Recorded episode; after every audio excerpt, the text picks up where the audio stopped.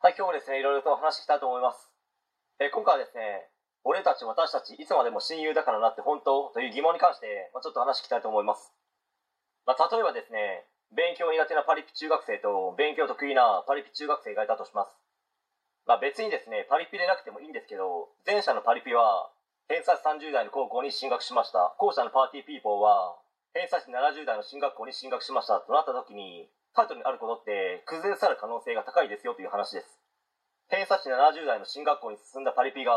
まあ、仮にですね、偏差値70代のパリピに、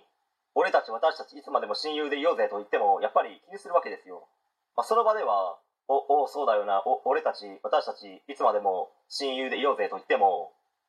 劣等感を感じますし、偏差値70代の学校に行った人たちと一緒に遊ぶとか、まあ、彼氏、彼女ができましたとなると、徐々にですね、疎遠になる人の方が多いのではないかと思ったりもします。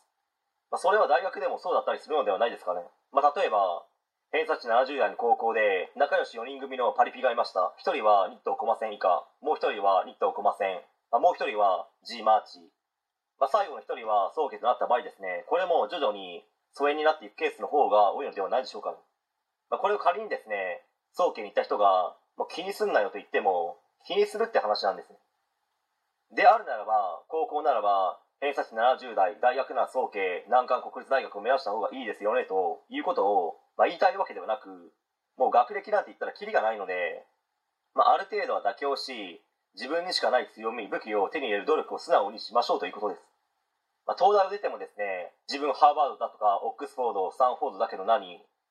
自分新卒で三大メガバンク、電通、博報堂となっても、自分新卒でマッキンゼーに入り1年目で年収1000万だけど何となってもキリがないんですよ、まあ、要は人それぞれに役割というものがありそれを全うできているのであれば十分だと思うんですよ、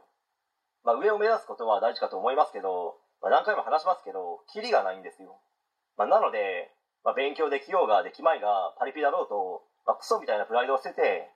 自分の役割を全うするのであれば人間関係のねじれやこじれも修復できないぐらい歪むことはないかと思いますしまあ、そっちの方が人生生きやすいですよねという話で終わりたいと思います。はい、えー今回以上になります。ご視聴ありがとうございました。できましたらチャンネル登録の方よろしくお願いします。